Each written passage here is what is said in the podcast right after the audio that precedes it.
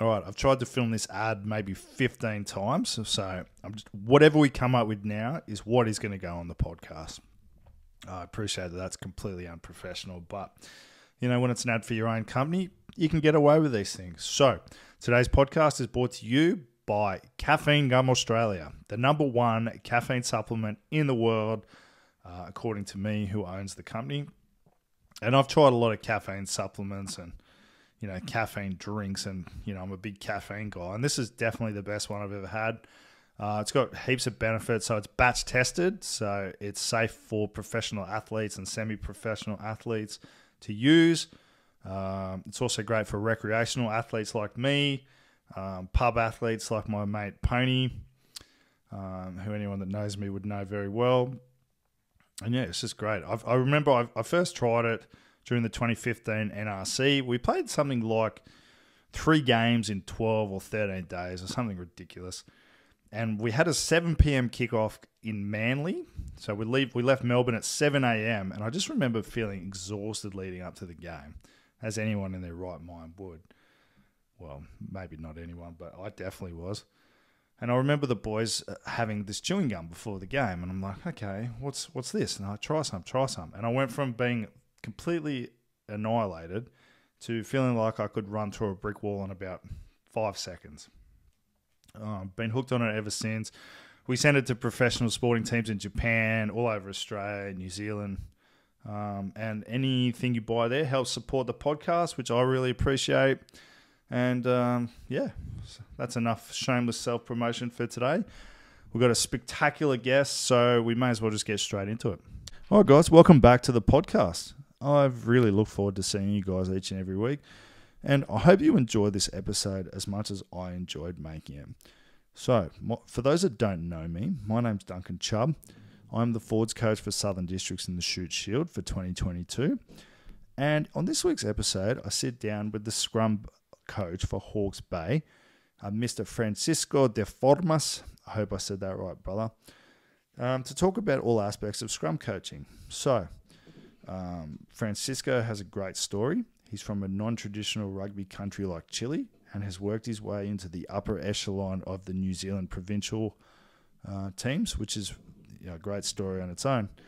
But he knows what he's talking about. He's a really good coach and has taught me some things already. And he has a really good take on, on scrummaging and how to coach scrummaging.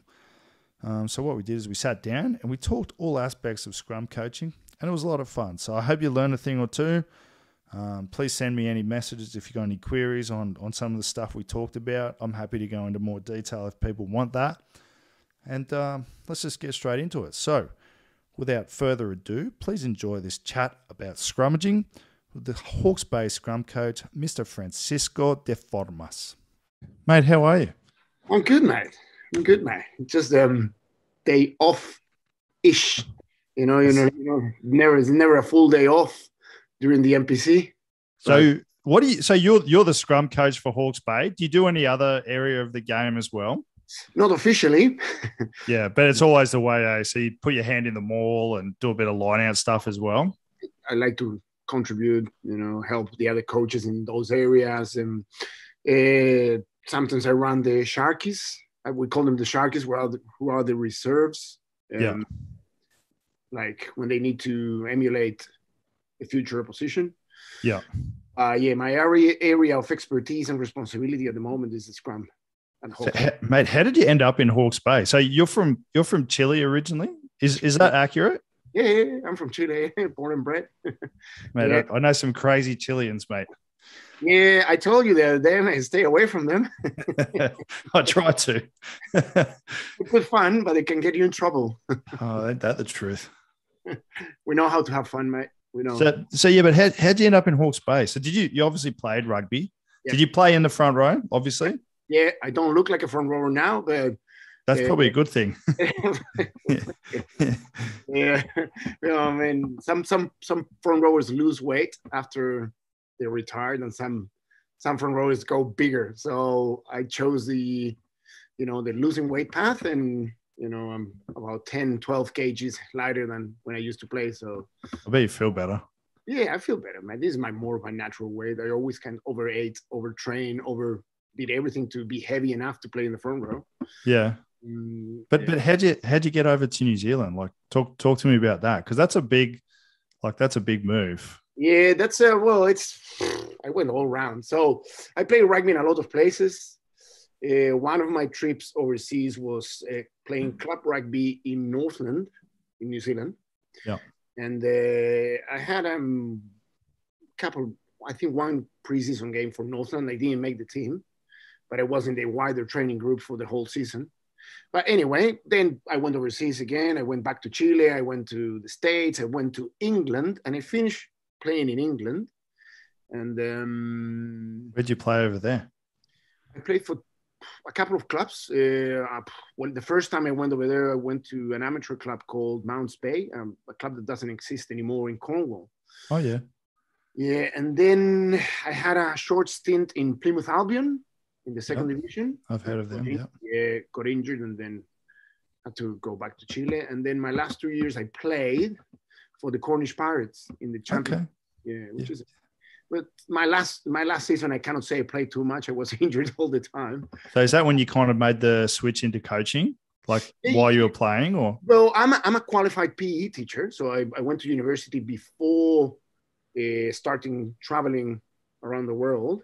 Yeah. I wanted to get my degree. I always kind of knew that I was going to get into coaching. I liked too much the sport and the teaching side of that. You know, kind of my favorite favorite teachers in school were the PE teachers. You know, yeah, my yeah. PE teachers used to play for the club, so I used to go and watch them on the weekends, and and somehow I wanted to be one of them at some point.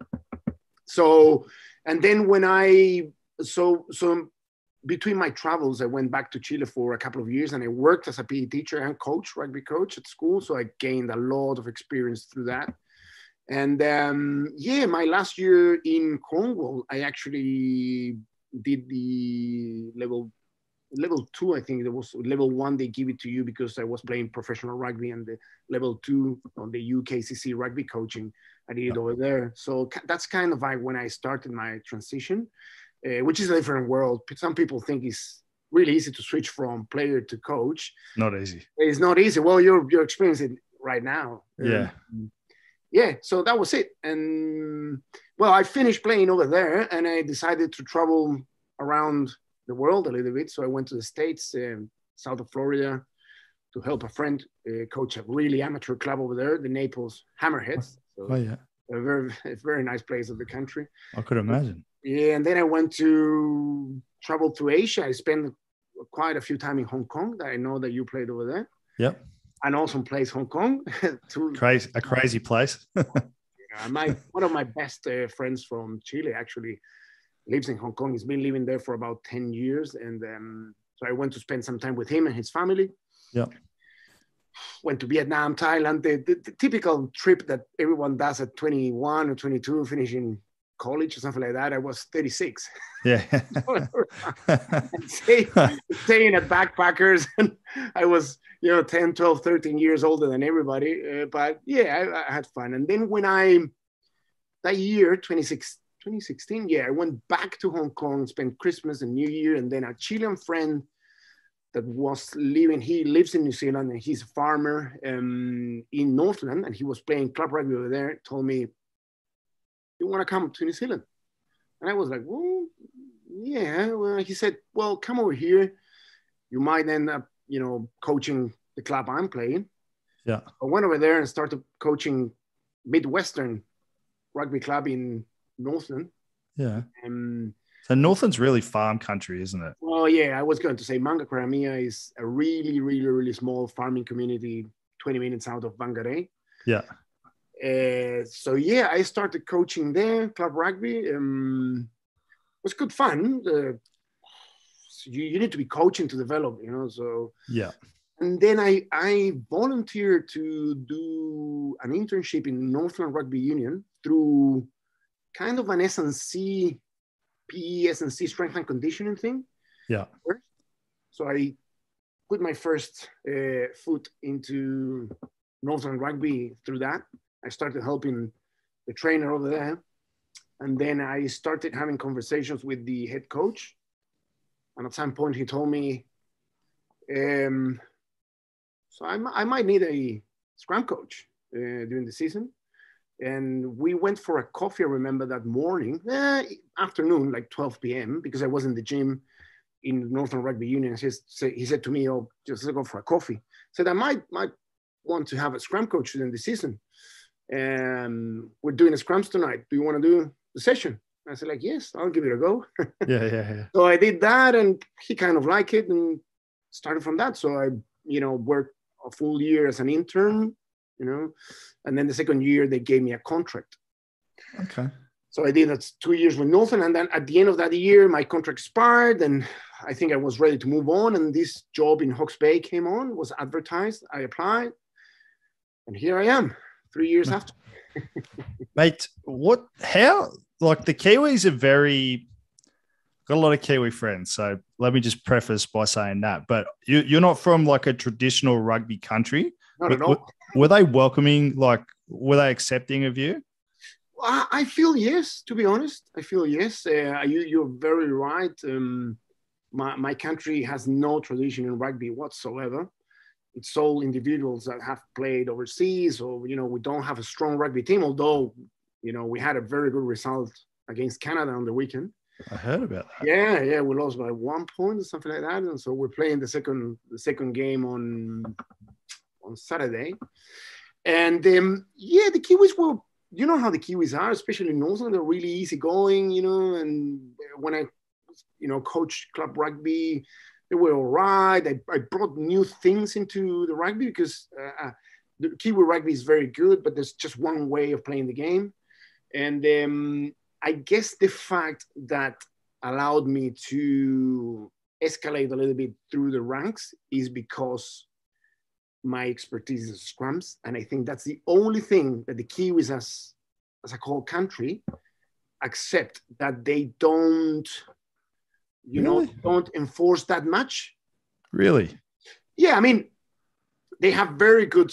I mean, the All Blacks has a superb scrum. Super Rugby and provincial rugby, they're very good scrummaging. But then yeah. through the community, um, drops down significantly after the yeah, professional but, ranks. Yeah, because the philosophy around scrums is not the same that other parts of the world. So over here, it's uh, a platform to restart the game most of the times. Probably it's the same here, really. Yeah, well, Kiwis or Aussies, or they want to play. You want to play rugby, so ball yeah. in and out, ball in, you know, push a little bit and out, solid scrum and out uh, through schools, through clubs, and all that. Um, it's not like in, for example, in Europe, in England, it's all, especially the second division, the one I played, it's all about scrummaging. Yeah, like you use it for as a weapon. Um, you know, the philosophy around scrums is dominating. Is you know, is the heart and soul of the team. How much do you think? And I've got a theory on this, but I'd love to know what you think about it is the the mental side to scrummaging how important is that? Like if you're from a, a, culture or a team that prides itself on having a dominant scrum to not just win the ball back but to really assert dominance on the opposition like, like do you do you believe that that's an important part of it? What do you think?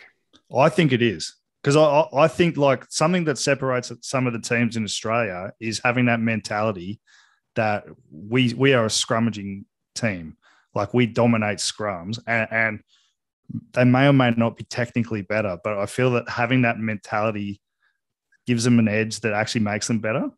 At scrum time, I think when you have a decent scrummaging team, so probably at provincial level or Shute Shield in Australia, uh, they're going to be decent at scrum time. So they know the basics then the mentality will be, I'll say, a 90% thing of how good you, you can become. Yeah. Because how keen they are to scrum, it will make a big difference. Because at the end of the day, of, although there's a lot of art in scrummaging, it's quite basic. You know, you have to I have agree. good, good, strong shape, good connections, be strong in that. You know, like know when to push, have good timing, and blah blah blah. There's a domino, you know, that you have to follow to have a good scrum. Yeah. But it's always the same, or it varies a little bit. So if you don't like it, if you don't really, you're not really keen to do it, well, how are you going to get better? You know what I mean? Okay, so just say hypothetically, you walk into a totally new team that doesn't pride themselves on their scrummaging. Mm-hmm. Like how how do you? So I'm lucky in my situation. Our club at Southern Districts, they love scrummaging. For the last ten years, like when I, when I first came here, we had four wallaby props. Okay, well, and, and a, a serious scrummaging culture. And to this day, the best scrums I've ever had in my life were playing second grade versus first grade at training. Yeah. You know, you know, Brumbies props, uh, Waratah tighthead props. You know, I've to this day the hardest scrums I've ever had. But if you're a coach that's walking into a situation that's that's not like that, how do you do you have anything you do to try and create that, or have you been pretty lucky in that regard as well? I've been pretty lucky, but I do believe that you have to sell whatever you're doing to the boys in order to buy yeah you know? And and and and you know like in, in at this level the boys they want to be very good at scrum. And i'm i'm, I'm lucky because in the hawke's bay you know the boys are really keen. But you know it's so i think the front rowers have to drive it have to help you drive it. If you have those props and hookers that are really really big fans of scrummaging that they should be because that's their main reason why they are in a rugby field. Yeah. Um, they will, they will, you know, how do you say them? Um, they will bring, every, bring everyone with them, kind of spread that, spread that, you know, feeling and vibe around the forward pack. It's the same yeah. as you know when you go to line out, you see that the callers are going to be the locks, so the loose forwards, and they're going to be, you know, keeping everybody accountable, telling people, you know, oh, you telling the props you're missing your lift, you're missing this, and you're missing that. Okay, for me, should be the the opposite way around when it comes to scrummaging. You know? Yeah. So that will be it. And then also your your ability to communicate and explain things properly and give a clear direction, be a good leader in that space will of, of course impact on on how keen the boys are. So we've we've got an interesting situation at Shute Shield level. So I imagine with Hawke's Bay, you've got uh, roughly two forward packs that are pretty equal. Like there's obviously the starting team might be slightly better, Mm-hmm. But generally speaking, it's a is it a relative relatively even standard when you do your live scrummaging stuff? Uh, at this level, yes. So, so at our level, we've got um, we've got the Shute Shield first grade team who are basically professional guys. Like our front rowers could interchange into Super Rugby and fit in seamlessly.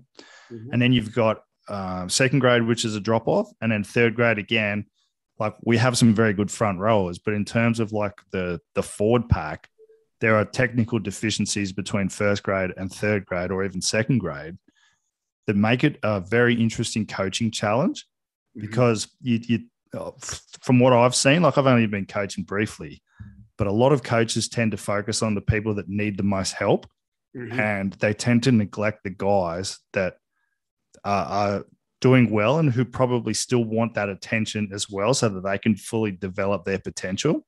Yeah, yeah. Do, you, do you know what I mean? So it's, I guess what I'm trying to work out for our guys is how do how do you manage three forward packs of varying degrees of talent, give everyone the attention that they deserve and want, and still not neglect anyone? Wow, that's a million dollar question, mate. it's it's well, this is what I'm thinking, right? So, um, just stop me at any time. I'm just thinking out loud. I'm, you know, very fortunate to talk to you. But every time I see a coach coach a scrum, they tend to focus on the front row. Mm-hmm. In my opinion, the biggest improvement that you can make, particularly at this level, is in the back 5 mm-hmm. because they don't get coached. Mm-hmm. That's that's my opinion, and I think uh, I don't feel it's out there to say that if your back five's functioning really well, you're probably going to have a good scrum. If your front row are reasonable. Yep. So what I was thinking is have the main coach run the session. Yep. So that he's looking at the system, are the, the back five sinking and squeezing at the same time? How's he engaged? Blah, blah, blah. And then you have a coach on either either forward pack mm-hmm. who are looking at the the flankers in the back five and just making corrections as they go. Mm-hmm. So that the one coach isn't doing everything. Mm-hmm. And then you have just say you got your third grade pack who are who are resting or working on the scrum machine. You'll have a coach there as well. And that might be more conditioning based instead of like technical or tactical based. Mm-hmm. What, what do you reckon? I, I reckon that's um, that's a very good way of putting it. So, for example, we here have experienced players that help me. You know, Yeah. so the, the front rows drive almost everything over here. They do the talking with their pack. So, for example, we do a scrum and then we break. You know, one guy, one of the front, rows will review and you know give a couple of indications on that side. You know, and the other side is going to be the same. I will Yeah. just jump in when I see something specific. But in your case, uh, I think yes, if you are looking on the main global thing, and then you have a guy looking to others on other stuff that Yeah. you need to work on, or your guys need to work on, is good. And then definitely, if you have a third grade team, which is really different to the other two, I will do just basic stuff with them all the time. So they need to understand first how's the basics. Okay, this is scrum in shape because probably you have guys in the third grade that arrive over there and they played their whole life as a winger and they got a little bit heavier. So they moved into loose forward or a lock or whatever if he's tall enough. It's a very interesting mix because some of the third grade guys end up in first grade because the the natural injuries throughout the season. All right. So you- can't just not you can't not try and give them some coaching because you will need them eventually. Yeah, of course. Does that make sense? Yeah, of course. Um, but I get what you mean. So instead of just having them in the main group and and like, for a lack of a better way of saying it, fucking up the the session or collapsing scrums or whatever they're doing, just maybe more remedial type stuff, and then build them up into it, and then swap in player for player in a sort of tactical way. Uh-huh. Because you said it before. So what happens with when the guys are, are not to the level? What do you do? You bring these guys down or you try to bring these guys up? Well, I feel like you got to bring everyone up. But there you go. I'm You have to. I'm the same. And and in scrummaging, it was also when you have. Uh, but that's the thing. You know the reality of your uh, club. So you might have guys that just started playing in the front row. They have two weeks in there. Yeah. And you're not gonna make them scrum against the first grade because Yeah. that's potentially risky. You know. Yeah. So I, I don't know. Maybe you have. uh, Don't know how long your preseasons are. We've got we've got two sessions before Christmas, and then I think it goes from like the end of February to Mhm. the start of April. That's the preseason. Yeah. So Or it might be the start of February, start of February to the start of April. Yeah. So you so you train twice a week. Uh, so before Christmas, they're only going to do twice a week, but we're only going to do a couple of unit sessions just be, to give everyone a bit of a break. Mhm. Um, so I'm planning on flogging the shit out of them. Mhm. And then the uh, in the new year, it's one unit session a week. So so the way that they work it out is we'll have like a system day. So it'll be attack and defense team systems. Yep. Um, then we'll have like a, a unit day. You know, lineouts, mauls, scrums, the backs do whatever the fuck they do. Mhm. And then you'll have like a like a skill skill day, I think is what he calls it. Whereas it's like um, breakdown, you know, sort of core skills. Yep. Um, so you really got one. I think we've probably got once we're into it, not ten unit sessions. Mhm. But you still, so I, I will say that in that period, you have to level everybody up. Okay. Yeah. So third grade or players that are new to the club, okay, we need to teach you boys. So the other guys, you probably have to coach them.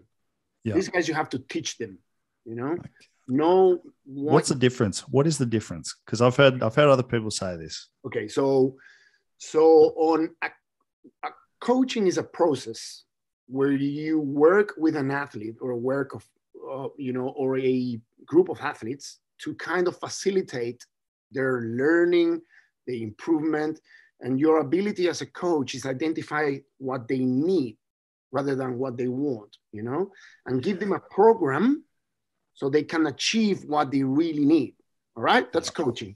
Yeah. Teaching on the other way, well, and some people might disagree with me. You have to give information to players that they don't know, maybe, you know, and they can process it, integrate it, and perform it. You know what I mean? So you have Yeah. the second and first grade guys that know what they're doing, sort of, and you have to help them to improve. Okay. So it's a process for us. And then, as I'm saying before, let's say Johnny that was is 30 years old and he played center all his life and now he got a little bit heavier because he's got two kids and you know eats too much and gain weight and now he's okay you're gonna play play in the loose forward so oh maybe you got even heavier you're gonna play a hooker okay he needs to learn Yeah. You know, you, Okay. he has no idea of how to bind or what's. You've seen it even at international level when they pull a back into, At the flankers, yeah. and he doesn't know how to bind. So you know, Yeah. so those guys, that will be my thing. Say, boys, you know, you okay, you can't assume they know because you know the level is, is there. So I, that's what I will do. As I will identify, okay, psh, and I will do two separate sessions or have two coaches, one for these guys doing shape, connection, you know, basics, teach them, you know, with the scrum machine how to set up, blah, blah, blah, and try to I agree totally with you. This this is what I, I was thinking. Um, actually, what's your view on on using video as a coaching tool? I think it's massive, mate. But do you do it during the session? So if the boys go, I want to stop and look at the video, will you do it during a session? not i mean if you had if i had a tv like outside and like we could do it probably we'll do it but maybe in the preseason i will do it more but at this stage of the season the boys kind of know what they're doing so we'll review afterwards Okay. you know Yeah, because because I feel like I, I've I watched a lot of Mike Cron stuff, and I know Yeah. that he goes, uh, if the boys want to watch it on the video, we'll do it immediately. Mhm. And and I'm thinking, I know a lot of the guys, if if we give them that option, they'll go, oh, that's a rest. Mhm. You know, so you take out the conditioning element of it. Mhm. Yep. Well, there you go. So, Mm. But that, that's that's a very good um, question you're you're doing to yourself because um, the art in the coaching is how to apply what you know to your group. Yeah. So you cannot apply the All Blacks training to your team. Well, I Like, just I know I know that they would take because I would. I'd go, oh, this fucking dickhead's giving us a rest. Right. You know, There you go. But, but, Uh, but there you go. So no, no, for the moment, no. Maybe you, if you have a guy that helps you, because it's really hard to be the guy filming and coaching. yeah, If you have somebody that help you, you know, you do a set of, I don't know, five minutes of scrummaging or whatever, and then you show them afterwards or in between. Okay, now we're gonna rest, boys. yeah, To me, what do you think? Okay, let's gonna have a look now. Uh, uh, okay, okay, you know. So there's many Yeah. ways to structure it, you know. But So it I- just depends on your team. So I, I guess what I was thinking, and it was only thinking because I'm I'm still trying to work it out. And I, I imagine that there's no best way of doing it, but you can only try and do your best. yes, So what I was thinking is is you don't actually get to watch the video camera during the game. So if you're if you're trying to make training as game specific as possible, you probably give them uh, very little chance to stop and talk about a scrum. Just only me thinking out loud here. You probably wouldn't show them any video during training, but if you wanted to give them any corrections or coaching, you you might do that in a before training session or an after training session. Going, hey, next session I want you to work on this, this, and this. These are the drills we'll do to fix your your setup on your bind or your you know your foot positioning's off or your your second row bind's not right. And instead of if you can correct it on the run during training, obviously you do it, but you don't stop and make major changes during training. Well, I agree, and um, that's your ability as a coach to ident- identify how your players uh, learn or adjust bet- better, and then, but depending on the group, because for example, if you go somehow in five years and coach Super Rugby, you know that the players are used to stop and review every scrum. Yeah. You know, they don't need the conditioning because they are already conditioned. Okay. They are very smart. They know a lot what they're doing. So they need that visual feedback to correct things apart from what you're telling them.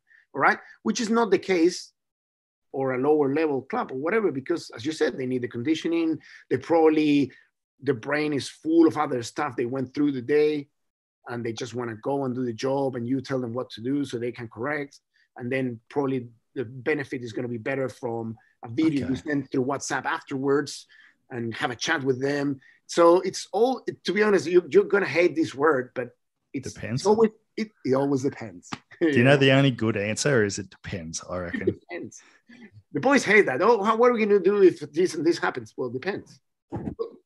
Depends. You know, it's always Um, going to depend on situation, on the context, and so coaching is very depending on things. You know, the the athletes you coach, you as a coach, what are your, you know, strength or what are your weaknesses? The context. You know, are you coaching on the community, amateur, social, you know, side, or you are a performance even high performance professional sports.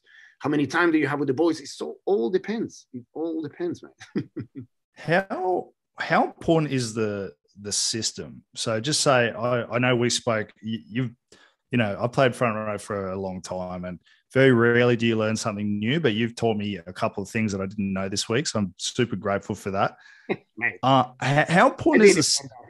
What's that? I didn't invent it myself. No, I know, but you're sharing it. You're sharing it, and you know, I, I, you know, the you know, I've been lucky enough to speak to guys like Pat Lam and Wayne Smith, and the people share, and I think that's the great thing about rugby. Yep. Is that you know sharing often helps you come up with ideas as well. Yep.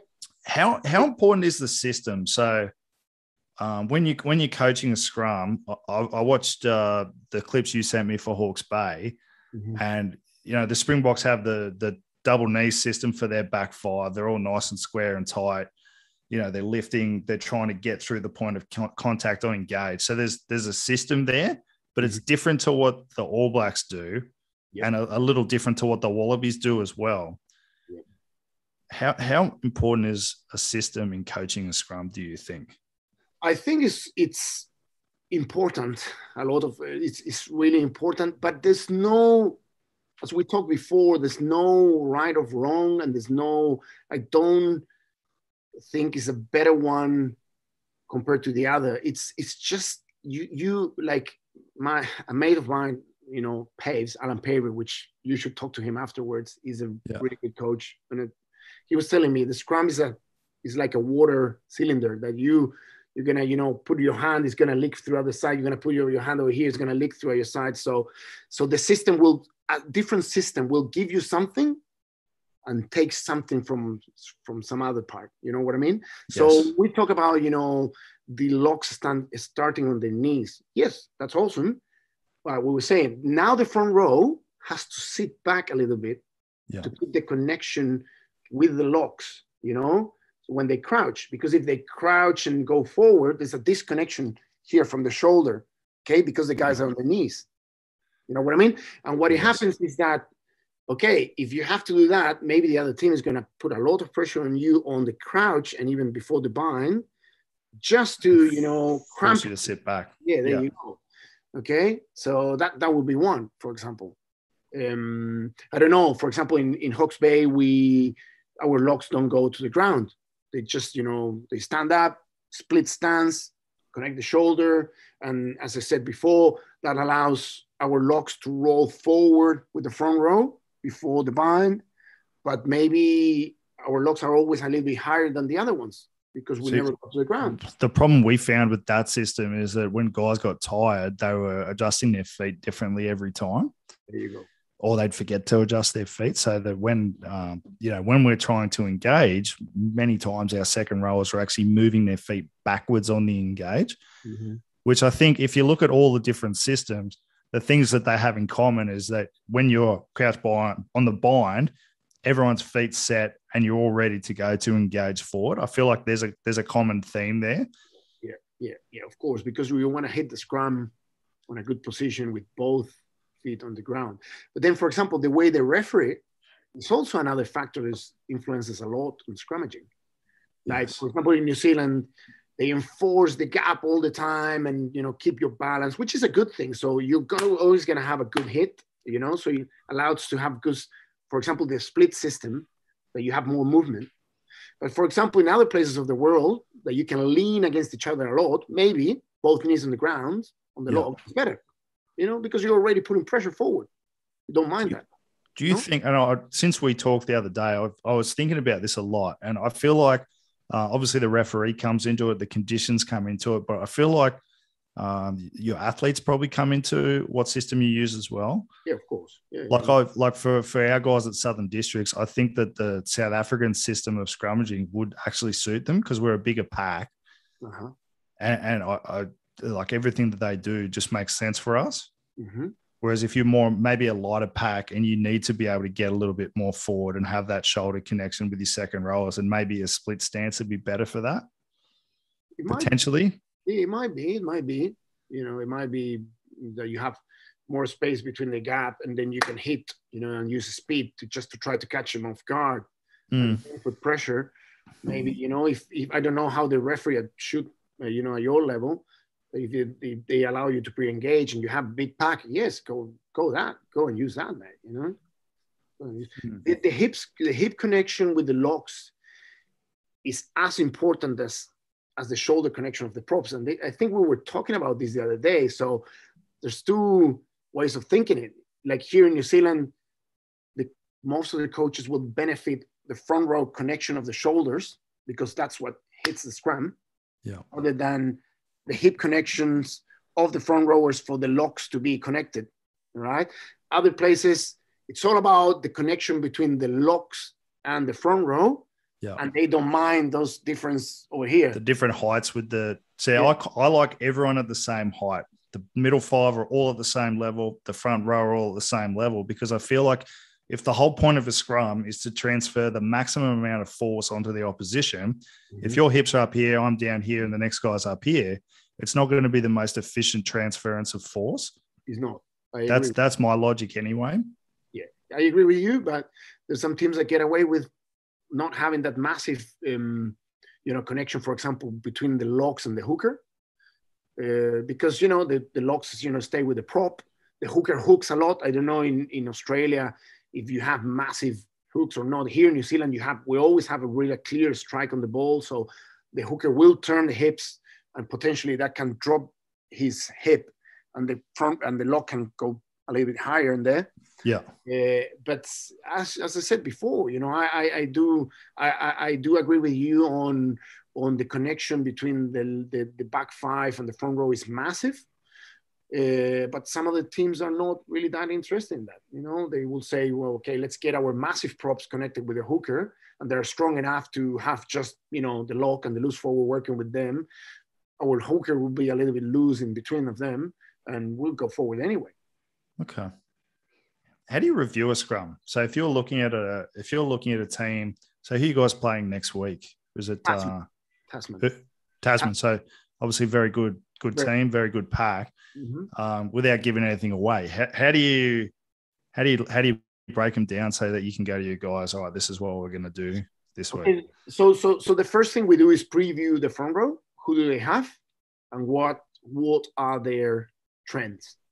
Okay, so I do that myself. I just watch tons and tons of footage of them, and then yeah. the boys do it.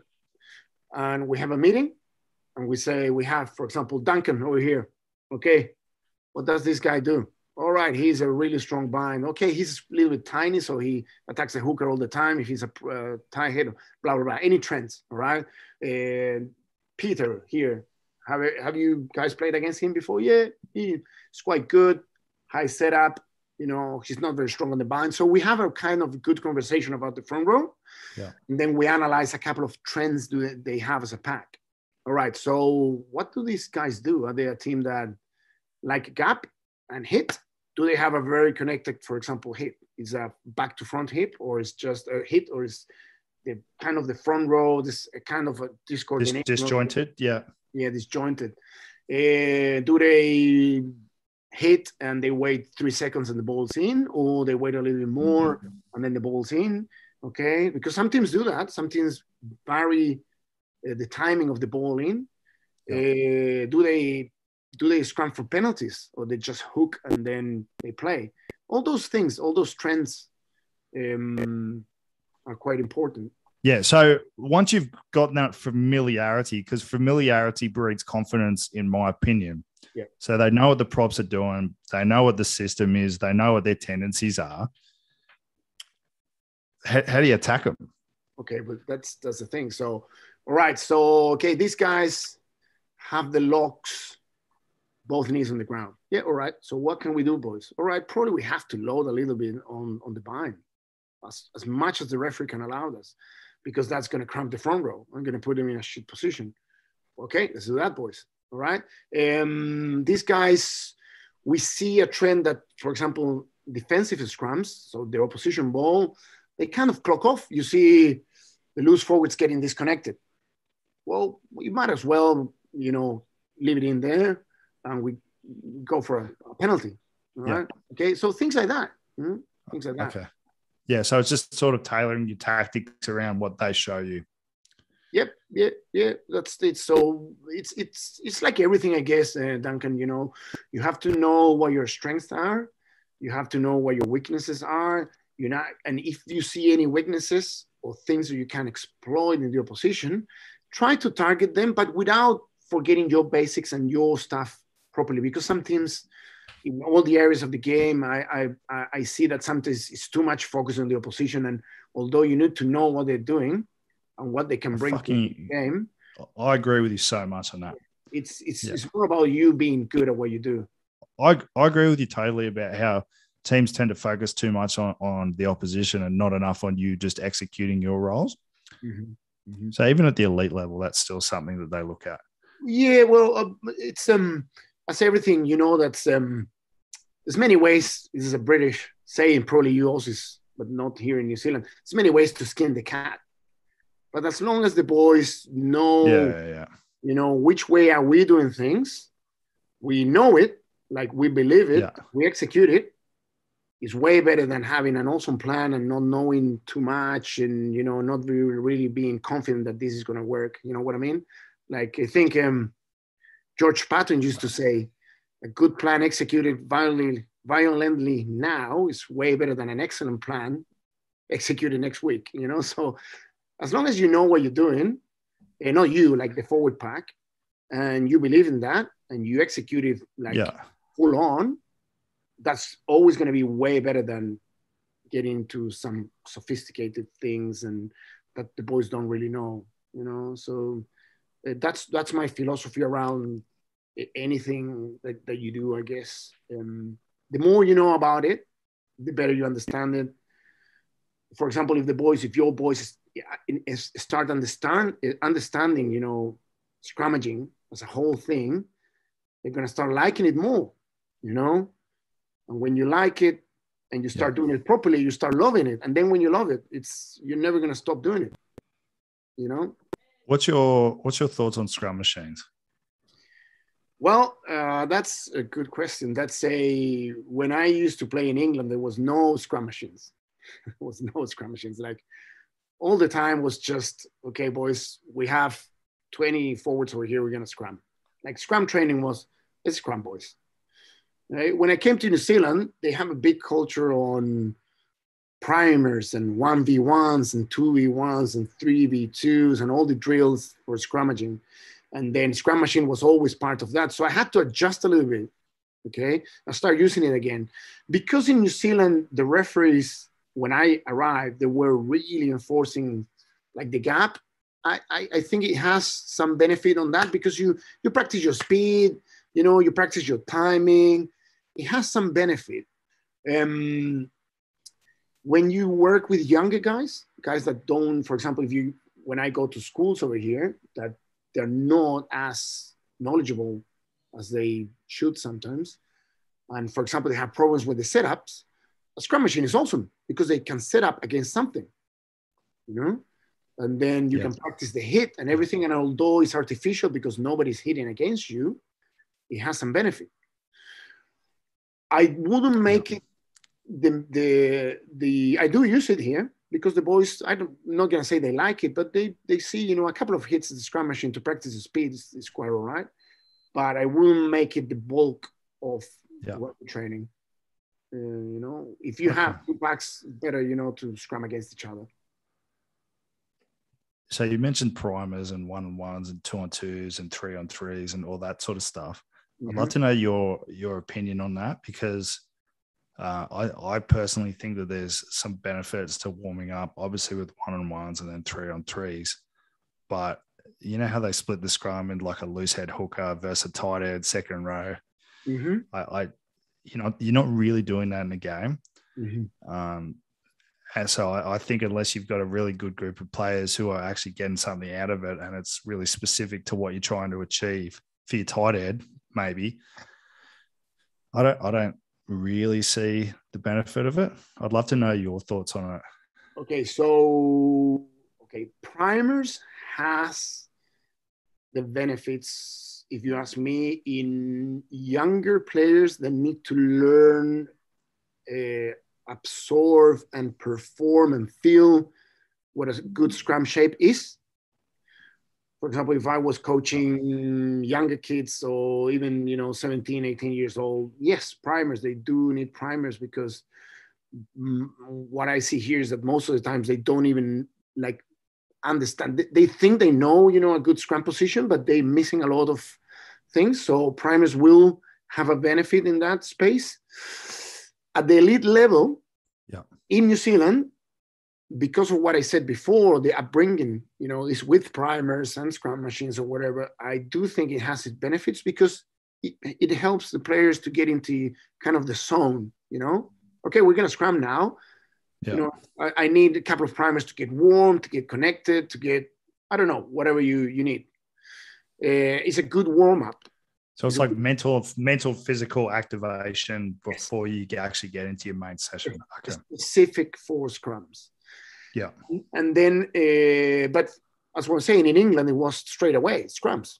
Let's go, let's scrum. We, we were warm up from something else in the session, or we came from the gym. We're going to scrum, boys. Right? But over here is a different story. You need a couple of primers because the boys like it, right? And as long as they do it properly, I, I see benefits. The one you mentioned, the 4v4, I think you nailed it in the head over there. When you have a good group of players, it's actually very good to work on the tighthead like when they attack him. So the loose the loose head yeah. tries to pop him up. It's really good. You never do that on the game, but you're actually increasing the the complexity and the um, challenge with that drill because you don't have the other side of the scrum. So it's basically you and the hooker, you know. So when you go to a full scrum, when you have a loose head on the other side that will help you, is way easier. You know what I mean?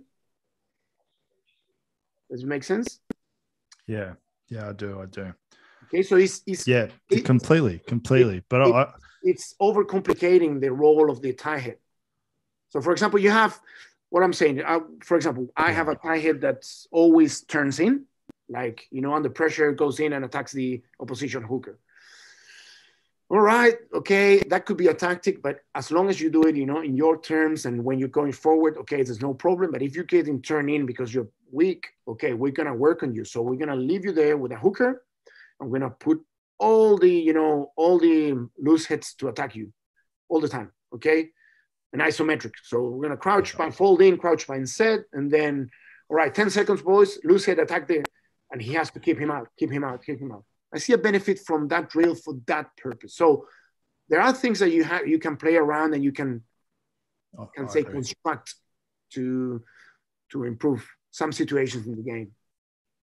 I I feel I feel like a lot of people just do things that they've they've seen before or that you know like uh, when the All Blacks started going the splits the, the split stance system for the scrums, I feel like people just copied it because it was the All Blacks without actually really knowing the reasoning behind it. Yeah. And I feel like a lot of the the, the scrumming scrummaging drills are the same. And uh, in in my view, if it's got a purpose like that, so you're actually trying to get something an objective out of that drill, then it's a good drill. Mm-hmm. Um, but I don't I don't necessarily see a lot of coaches doing that. Would you would you agree with that? That, that happens in all areas of the game, mate. Areas of the game. It does, doesn't it? you know and then and then whichever coach is doing that is not really coaching because you need to understand what you're delivering and it has to be part of a plan and it has to have a purpose um, and if you're not doing that you're not coaching just repeating whatever you saw and anybody can do that yeah you know? but it, it does happen mate it does happen happens a lot and sometimes it's just people that don't know just don't I don't know. There's many many reasons of that. That okay, I, I don't I don't I, I cannot say that you can fix that yourself. Like no, no, it's more just an observation. More just an observation um, from like like I've done a lot of scrum coaching while I was playing, mm-hmm. um, and I thought I thought about it a lot, and and like I always wanted to be a coach, and now jumping into the actual coaching world, um, you know, you obviously look at other coaches and remember things Ooh. that you've seen, and yeah, yeah, and, and to me, the best coaches have a purpose for what they're doing, and it's not just let's just do something we've seen someone else do. Well, that's that's you. That's very good. Like the, the, best coaches has a purpose what they're doing, and that's why, for example, I don't like to judge too much. For example, other coach session Yeah. without actually knowing what he's trying to achieve. Yeah. I yeah. see a lot of coaches that are, oh, this is this is shit, or this is this and this.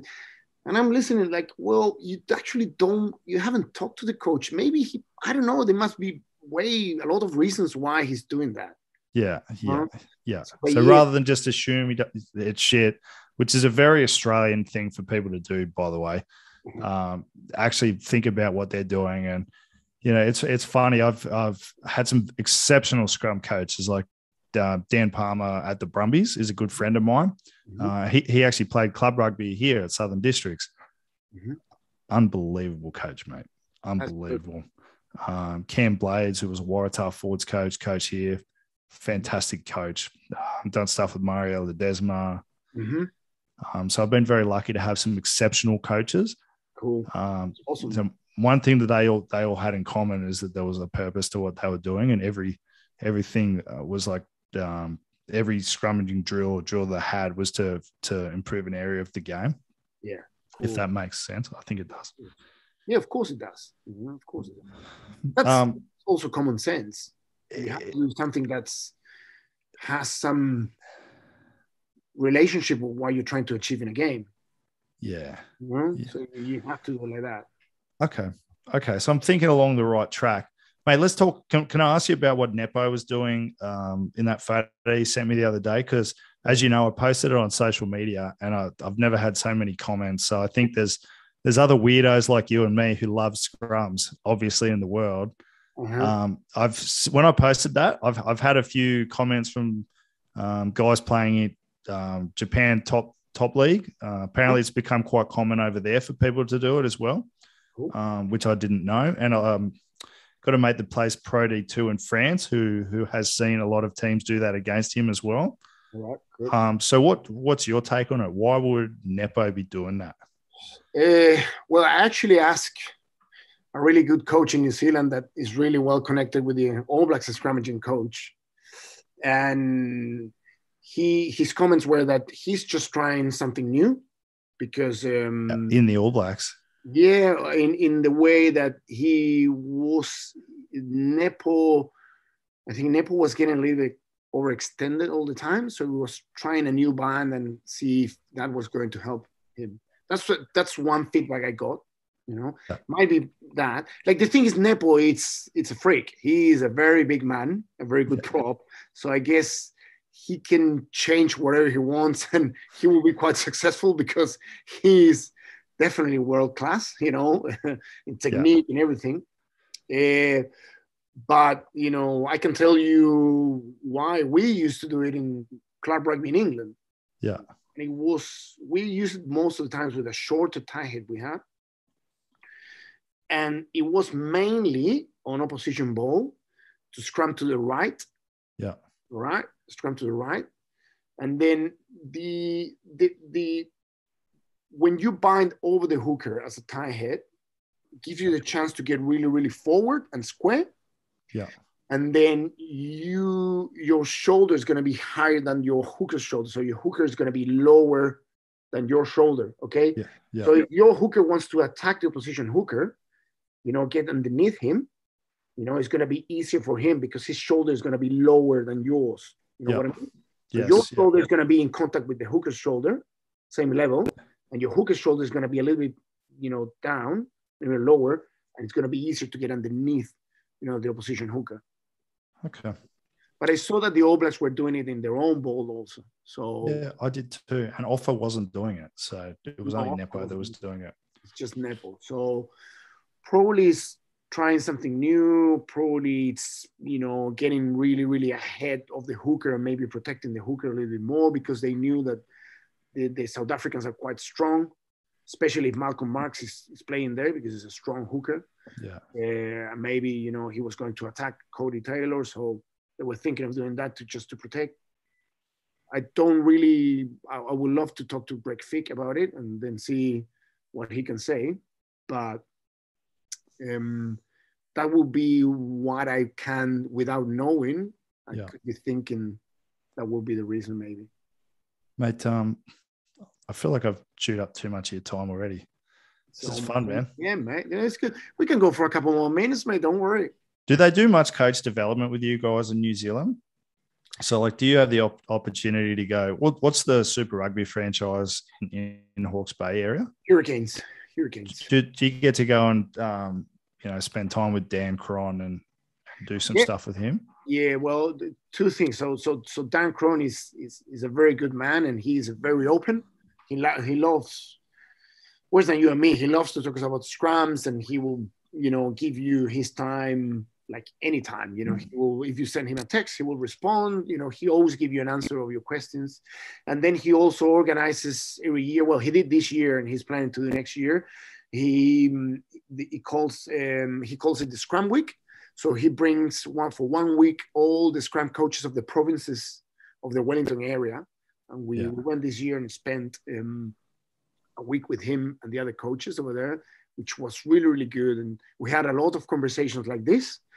Like we were in the office at the, the Hurricanes talking about scrummaging, and people went came in and said like, How fucking good is that, by the way? Mate, yeah, because we at one point it was funny because the scene was we were sitting at a table, the TV was there with scrums, I think, and there's was we went to grab lunch, so it was fish and chips and you know and all that. So a proper front row Yeah. no lunch.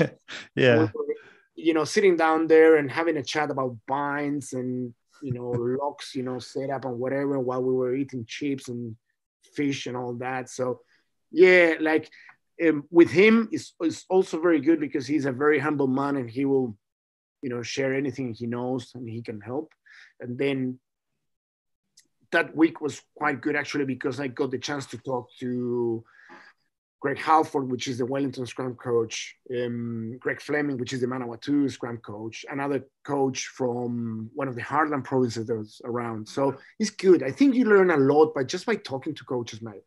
Yeah. A lot, a lot, a lot, a lot, a lot. And then, okay, so I've been doing this. What do you think about this? Well, I don't know. I'll give it a go and and you know, ring you back.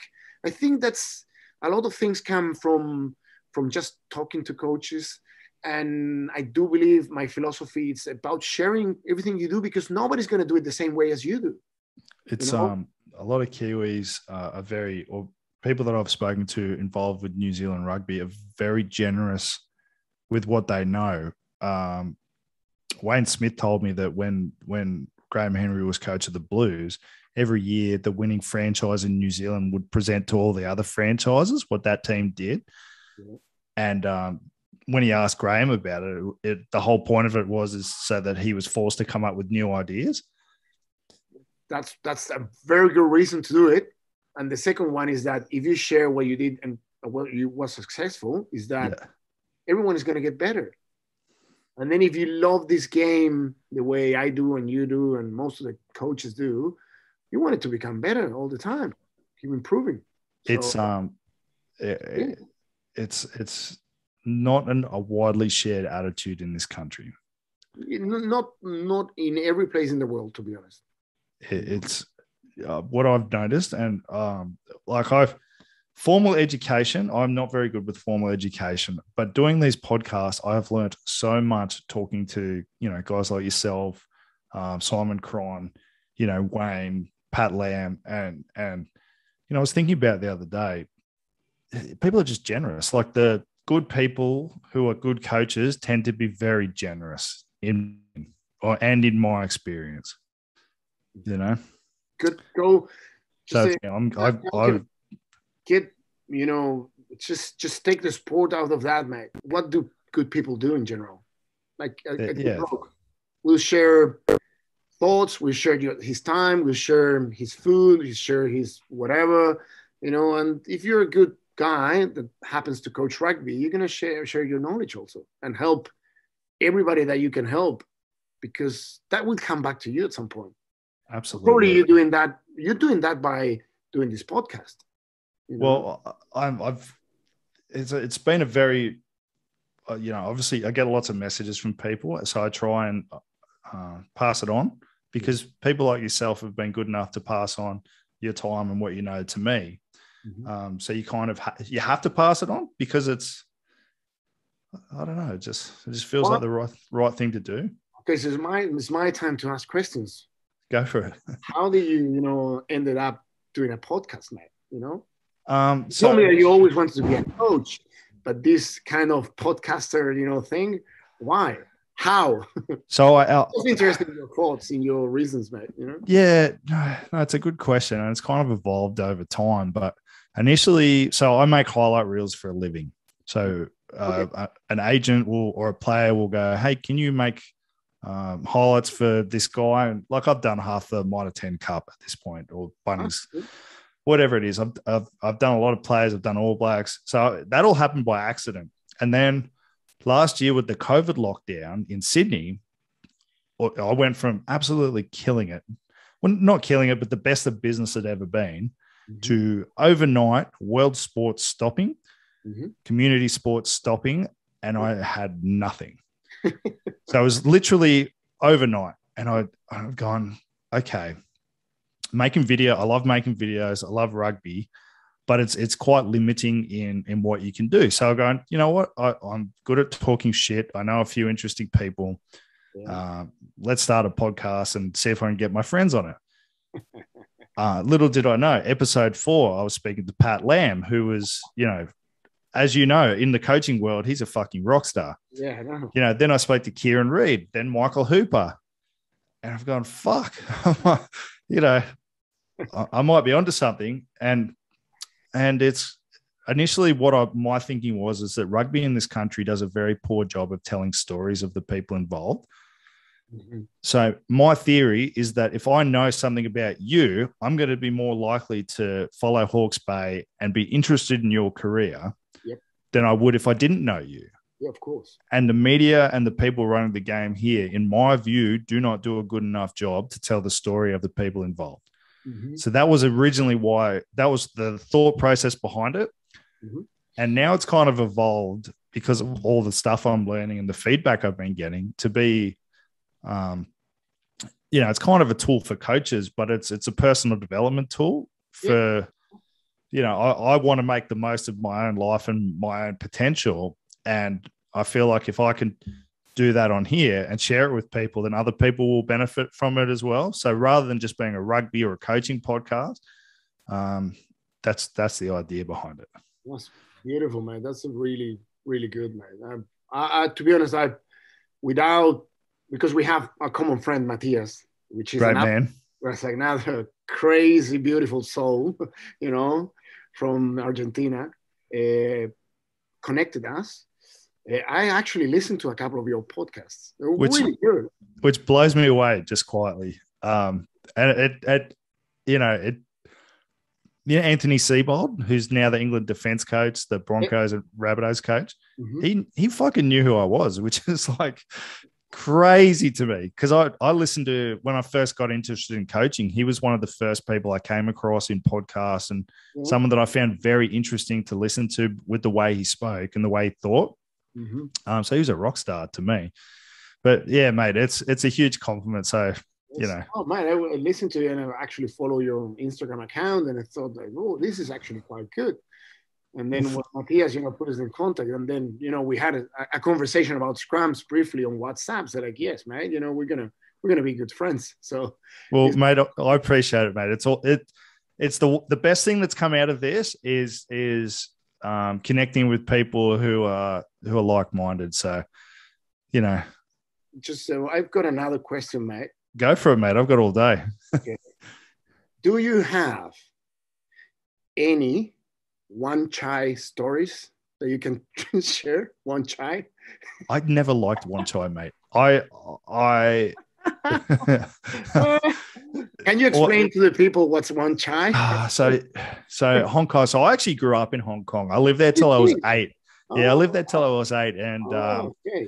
Mateus, I can't remember how he ended up at my place, but I just remember him coming and, you know, he's a super motivated, fantastic human being. And I'm going, I've, I remember meeting him and talking to him and looking at all the stuff he was doing. And, you know, he only ate mince and eggs and didn't drink. and, and, and he would like, he would go and sprint on the street in uh, Mongkok, which is like the most densely populated suburb in the world. So he'd go out in the street and sprint just to burn some calories. and I remember looking at him going, Why the fuck are you in Hong Kong? Like, you're way too good for this place. it's for people like me who are not who are not so good. And um, so there's two two red light districts in, in Hong Kong. There's Lang, uh, Lan Kwai Fong and Wan Chai. Yep. Um, I guess how I look at Wan Chai is it's more for sort of middle-aged businessmen who are looking to sort of hide a little bit from the realities of life. And uh, Lang Fog's maybe the, the younger party crowd. So I, I would always gravitate more towards Lang but Wan Chai, you know, occasional, the occasional, you know, trip to Wan Chai. Oh, very, very occasionally. Very. I remember ending up there. So the Brits didn't really do Silly Sunday or Mad Monday like we do. Um, and there's a lot of Brits in the team I was playing for over there, and ending up in Wan on Monday or Tuesday afternoon with a couple of them, and you know, Brits, mate. The Brits are the Brits, mate. they're, they're a different species, mate. oh mate, it's it's you know, I love living in Sydney. Thanks for listening to today's episode. If you enjoyed this episode, please make sure you check us out on social media at Facebook or Instagram at Wandering Bear Sports, or feel free to follow us on LinkedIn at Duncan Chubb. Um, if you enjoy it, please tell someone, please share it, please like it, please comment, all that sort of stuff. It all makes a huge difference. So, we'll see you guys next week. Thank you so much.